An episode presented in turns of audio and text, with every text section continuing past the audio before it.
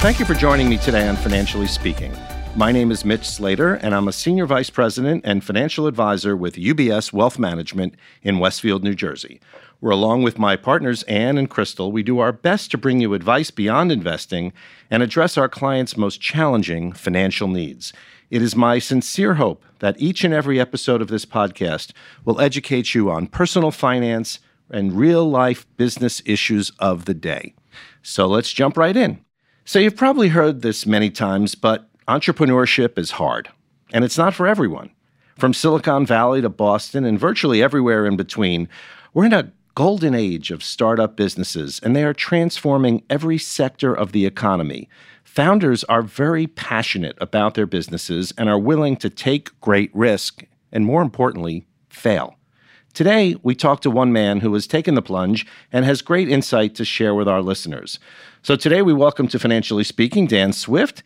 Dan is the CEO of Empire Selling, the world's only prescriptive company wide social selling and marketing methodology. He's going to explain that in a minute. I've known Dan from his days at LinkedIn and continue to be impressed by his hustle, his mental commitment, and of course, his British accent. Welcome, Dan. Thank you, Mitch. Thank you for having me. Oh, well, thank you so much. So, I always like to take people down the road and talk about the journey. So, what should our listeners know about you? Let's start about you. What should they know about me? So, let's start with the fact that I am English. I was born in the uh, beautiful countryside in the north of England. I studied um, at college in Newcastle, even further north, just south of the Scottish border after graduating with a prestigious geography degree, I moved out to. Who does that? Yeah, you probably kill it on the maps. there you go. Yeah, not, not so much. You'd be surprised. you still use Waze no matter. yeah, exactly. Yeah.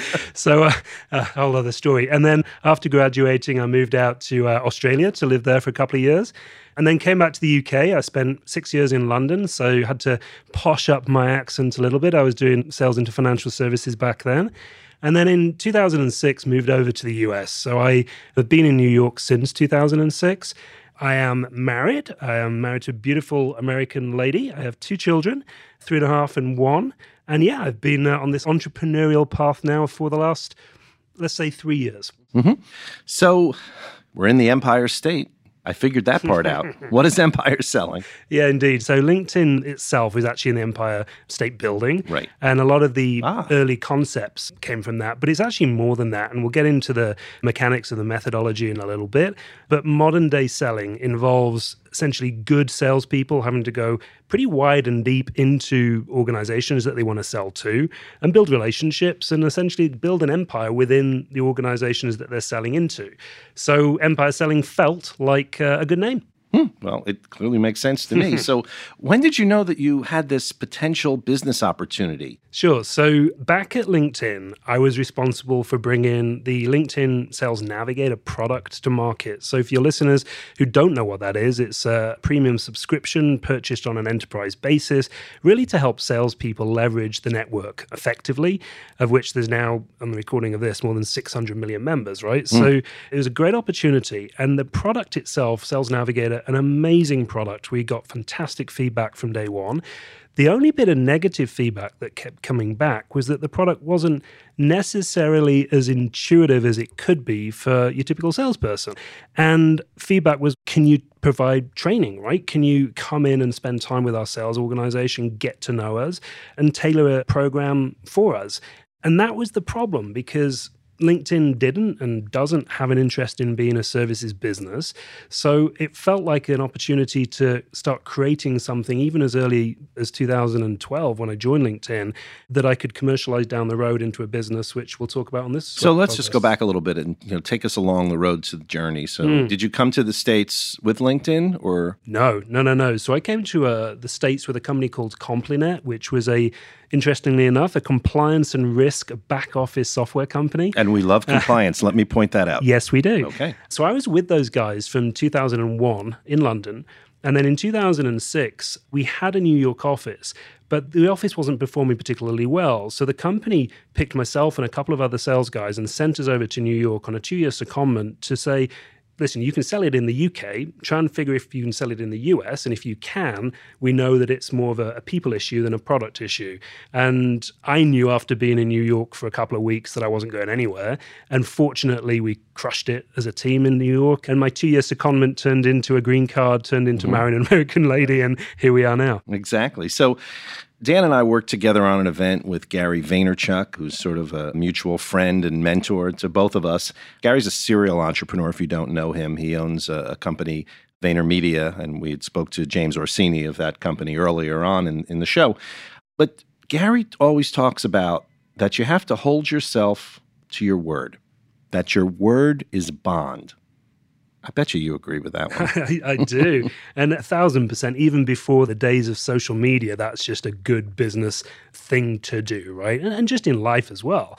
But in the world of social media, then anything that you say, good, bad, or indifferent, can get amplified at scale, right? So um, not only should you be a good human being and hold your word and be accountable, but if you don't, then that can you can see the ripple effects pretty quickly on yeah, social media. Trust is know? everything, Absolutely. of course, and establishing that trust. And, you know, building a business uh, is also, Dan, a huge time commitment. You're married, you have two kids, especially in your first year, because I think that's where people struggle the most. How were you able to balance that? So, it was actually easier than you might think, but because it was this whole business has been a work in progress, I've had a lot of time to think about it. So, going into my first year, a lot of the heavy lifting had actually already been done.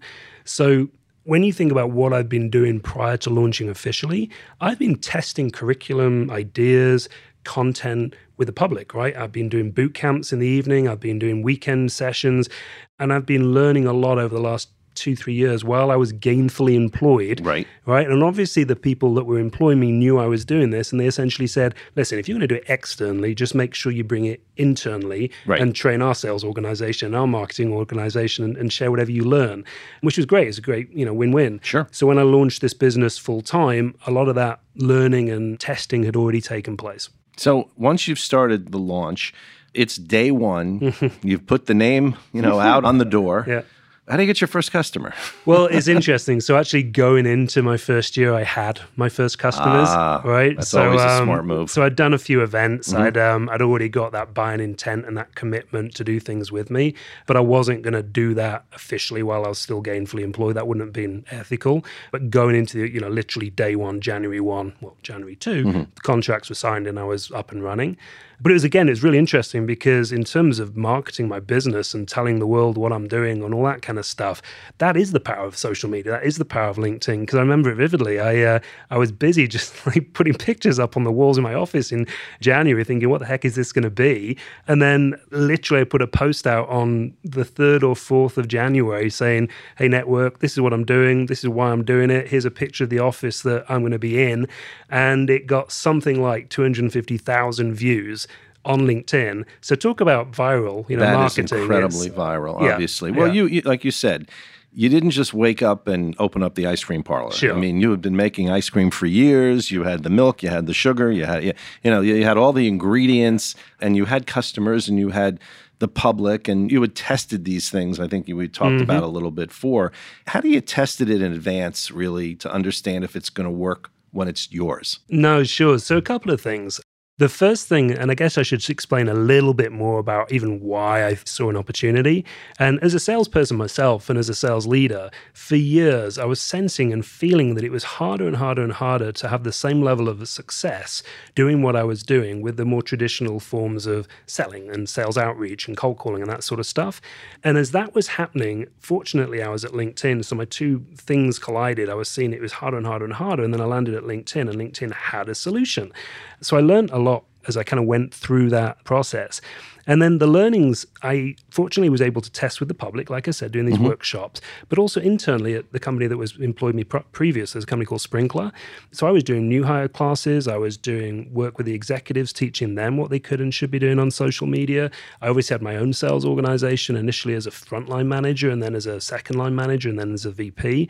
So at all the different times over a three year period, I had an opportunity to test anything and everything that I thought I might want to build a curriculum around. Mm-hmm. And fortunately, everything I tested and tried was working pretty well. So it was a lot of heavy lifting then. Right. Now it's all about execution, and, and we'll talk a little bit about how I'm going to scale this thing. But yeah. Yeah, I want to get to that in a second. But, uh, you know, obviously you're not going to give away the secret Hmm. sauce, but I want to talk a little bit about the methodology and what's so unique about it and why so many Fortune 500 companies are, you know, kind of banging your door down over the last couple of years. Yeah, so you think about some of those massive Fortune 500 companies, right? Or Fortune 50, fortunately for me. Right. They've got massive sales organizations and they need to keep making sure that they're being productive and successful, right? And sadly, for a lot of those people in those sales organizations, the traditional methods are not working.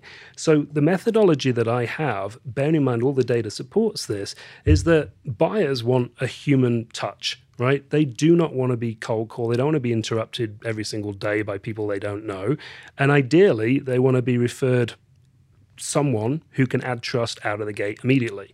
And that's where LinkedIn comes in because if you think about what LinkedIn actually is, most people, when they join LinkedIn, they upload a, a resume or a CV, and it's written and designed in such a way for you to get a job or to appeal to a recruiter or a hiring manager or something like that. So you write about all your accomplishments and your bullet points and the things that you've done, and you think about how would a buyer feel when they read about that? You know, all your performance against quota and going to President's Club and you're a hard closer and you crush your number and all that. It's just a massive turnoff. So when I was at LinkedIn, I launched this program called Resume to Reputation. And it was all about how should a salesperson present themselves to the world in essentially a customer first way. So when a buyer looks at it, all they're reading about is that salesperson's rich history of helping people just like them achieve their goals. And it started there. And that was the first kind of building block, if you will. And it's kind of developed from there. So I'm glad you said Human Touch. Uh, as a big Bruce Springsteen fan, uh, it's still one of my favorite songs. And if I was allowed to, I would play the song right now, folks. I would just put the turntable and go back to it and go back to my DJ days. But we're here to talk about business. So you're talking about scaling already? So it's gotten to a point now where right now it's me with people who support me in all the functional areas that I'm not good at, PR, marketing, that kind of stuff. But yeah, uh, we've signed some pretty large companies with some pretty large time commitments on my side of things, and they've signed me. So what I need to do now is hire, and again, maybe there's people out there listening, I need to hire some folk who are good salespeople who get social selling and get a, a, modern and human approach to salespeople, are good human beings, are wired ethically the right way, but also who can train. And that's been really interesting where I'm finding fantastic salespeople who have no experience and no interest in training people. They are very separate. As someone who's Right. done both Yeah. throughout my career, they're two very different Yeah. things. And then there's fantastic trainers who are not great salespeople. So I'm at a point now where I've found a couple of folk from my network who um, I think will be great. And that will solve for the immediate requirement that I have. But I don't want this to be a huge sales organization. I, I don't want that. This is going to be something that I'm going to scale through.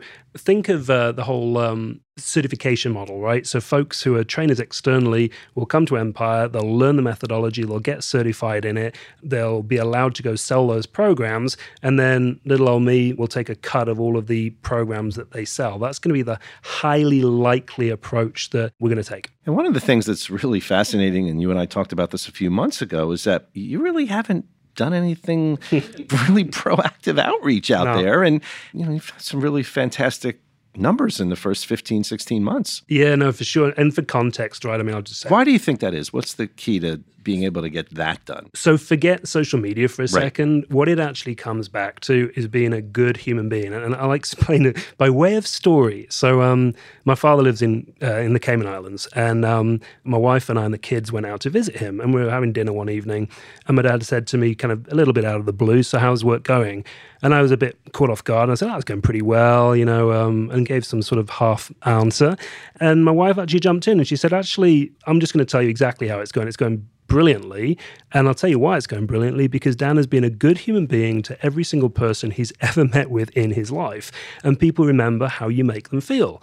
So, from the new starter and intern at an organization through to admins who have helped schedule meetings, through to salespeople who have worked for me, sales leaders who have been peers, executives who I've worked for, I've just tried whenever I can to just go out of my way to help them be successful. And people have remembered that. So when I launched this business and I put that post out on LinkedIn to tell the world what I'm doing, I couldn't handle the volume of inbound leads coming in. It literally was unwieldy. And then I've done gigs and um, people have told other leaders about them. And then they've come to me and saying, Hey, I heard you've done work at X company. Can you help us out? And again, I haven't spent one dollar on marketing, like literally no money. Well, actually, not true. Mm-hmm. I spent two thousand bucks on a ton of Empire Selling Black T-shirts. Exactly, which I'm proud of. I'm not wearing today, but I do have one. but that literally is it. And why did I do it? Because uh, again, my wife is the brains of the operation. She said to me, um, "You need to have something that when you do these events, after you've done the event, if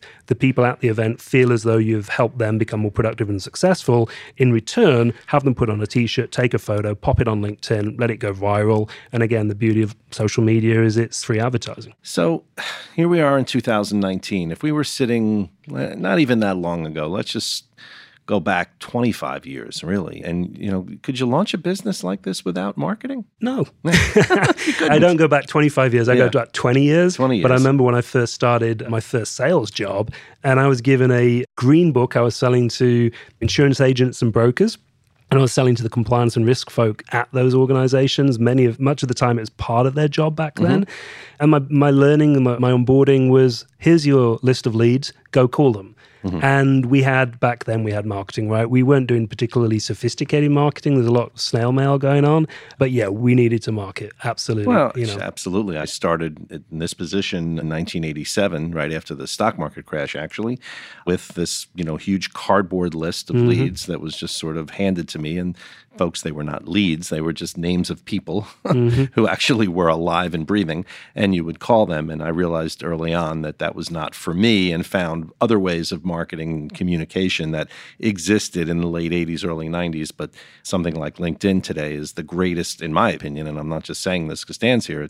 LinkedIn is kind of the greatest gift to the global sales force you know that the internet has brought yeah. Which is why Microsoft was smart and bought it. For sure. Yeah. With a caveat, if they know how to use it in the right way. Right, that is true. Yes, that's part of what we solve for a large part. But because of folks who don't know how to use it well, they've made it a little harder for the ones who really want to try. Because you think of um, a simple dynamic, right? LinkedIn back in 2012, if you buy a premium subscription, you can message people you don't know X number of times per month. And unfortunately, that channel has become really, really busy with really below average outreach from salespeople. And so the recipients, the buyers, are not particularly happy about it. And, and it's not as an effective channel. So that's why the training now, if you learn how to do the things that you should do well, on LinkedIn, then you have an opportunity to just turn a career around if it's going the wrong way, or just take yourself to the next level if you are already going in that trajectory. Mm. So, you know, you're an entrepreneur now, so mm-hmm. got enough experience. How to give us a little bit of the ups and the downs. Yeah. So, in all honesty, there haven't been that many downs, good. which is an interesting mm-hmm. thing and a good thing. Thank sure. goodness. And, and, and it's important to have that support network as well, which I do have. I, have built up a, a, network of not just friends, but also peers who I can lean on if I feel as though something might be going the wrong way. Often in sales, the downs come with lost deals and that kind of stuff. Again, fortunately, I haven't been proactively reaching out to people, so I don't feel as I've lost any deals yet, which is a blessing. I think as an entrepreneur, you've got to be mentally strong there's a lot of time when you're first starting out where you are on your own, and you've got to be okay with that. And I'll be very candid with you. I've had years and years of counseling, and I've gotten to know myself through that process really well. And I think that's given me a competitive advantage because I know myself really well. I know my strengths, but I also know my uh, areas of opportunity. Yes, which is a great way of putting it. right? But, but self knowledge oh, is, is, sure. is more to me has helped me the most in my business life, in my personal life, in my social media life. Sure. You really have to know what your strengths and your weaknesses are and what works for you. Yeah. What works for, you know, I'm going to bring up Gary Vaynerchuk again, you know, bring up one of his quotes is hustle is the most important word ever. Uh-huh. And I'm sure you agree, yep. and you are working very hard, but you make it very clear that you have to develop a balance. Yeah So for sure, and I I do agree with it. Again, with a caveat. Sure. So so my typical day. Just to give you an idea of how I think of hustle, it's working smart. So, my typical day is taking my kid to school or one of my kids to school every single day. And then I'll scoot because I'm here in New York City. I've got an mm-hmm. electric scooter. So, I'll scoot from his school up to my office, to my space. And I'll normally start work about 9.30 and then I'm on my own. I'm on it. I'm working hard, and then I'm done by four, four thirty, and I'm home playing with the kids. But then I pick it up again when the kids have gone to sleep if my wife's out, and I'll, you know, I'll work into the evening. So it's working at a times when I want to work Mm-hmm. and when I know I'm going to be most productive. But it's also, and a lot of entrepreneurs maybe listening to this will agree, you're always on. So you, you're always present with your kids and you're always absolutely you know involved in whatever they want to be doing. But I'm always always thinking too about certain things that maybe I could do differently or I could be creating or what I should and could be doing with the business.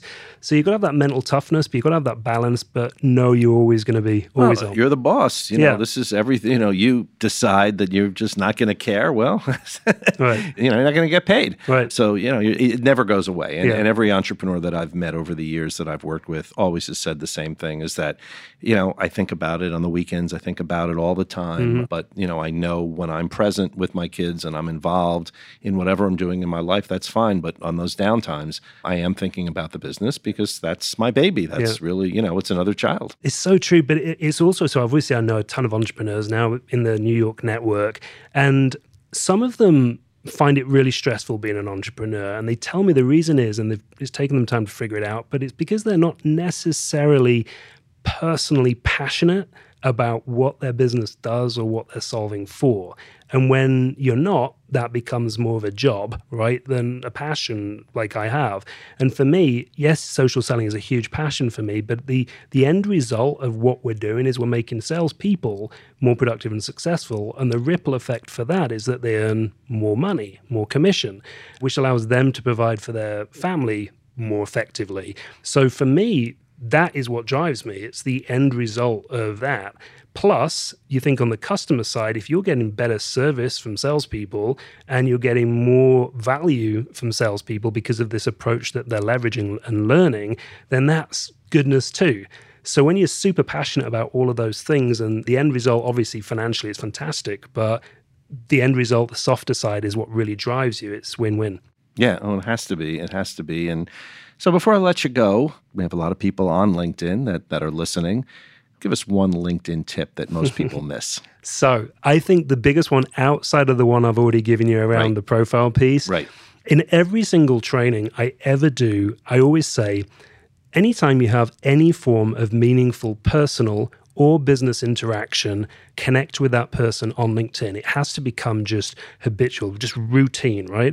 And again, I'll give you a perfect example. And the reason, by the way, is it, you just do not know who knows who. Like the world is ridiculously connected them in the most weird and wonderful ways. And because of LinkedIn, you're able to see relationships and leverage them accordingly. Again, quick story to kind of wrap that one up is I did an event up in Boston recently. Actually, it was in Cape Cod flew into Boston and then got an Uber from Boston down to Cape Cod.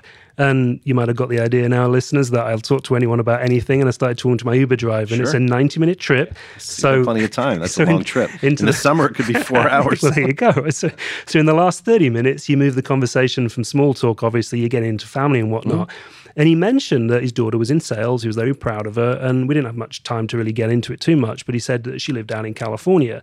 Literally two weeks later, prospecting, I'm looking, when I, when I say prospecting, I'm looking at companies on LinkedIn Right. and I'm seeing who knows who. And the chief revenue officer is a lady out in San Francisco in Silicon Valley. And the only shared connection that I had with her was my Uber driver. So you can probably see where this is going, right? Oh, yes. so, so I texted my Uber driver because that's what I do. I get the numbers because again, I'm uh, I like to connect with people in all wonderful ways. And I texted him and said, "Listen, I see that you're on LinkedIn you're connected to. I'll leave the name out of it. How well do you know her?" And he said, "Pretty well. She's my daughter." so so because we had had a 90 minute conversation on a very human level and then he introduced me to her and she's the just- chief revenue officer That is just you know, incredible. they're now but- a company But, you know, people, you may call it luck, you make your own luck. Mm-hmm. And the hustle that you've done, the experience that you've had, this entrepreneurial spirit, the risk that you've taken in your life coming over to a new country and getting settled here, and just everything that you, every step that you've taken, and now this kind of giant leap for you is working out. It's working out not just because of luck, because of, you know, the brain. So to quote that great philosopher, or maybe maybe even a future guest on this show, Yoda, when it comes to starting your own business, I don't know if I should do the Yoda voice. Do I do the Yoda yes, voice? Yes, you do the Yoda. Absolutely. Keep trying. Do or do not. There is no try. Uh, it's just too good. well, thank you, Dan. I just love that quote, so I had to throw it in there somewhere. It just seemed to make sense. But thank you, Dan Swift from Empire Selling, for gracing our studio today. And we will link more information because we want every one of you to connect with Dan and see how Empire Selling might be able to help you. So there will be a little uh, link to Dan right there. And I also want to send a thank you to Resonate Recording for all the post production on this episode. And thank you for listening. And please subscribe and stay tuned. We're going to have a lot of more exciting guests uh, coming up in the next few months. And remember, folks, no matter what, pay yourself first.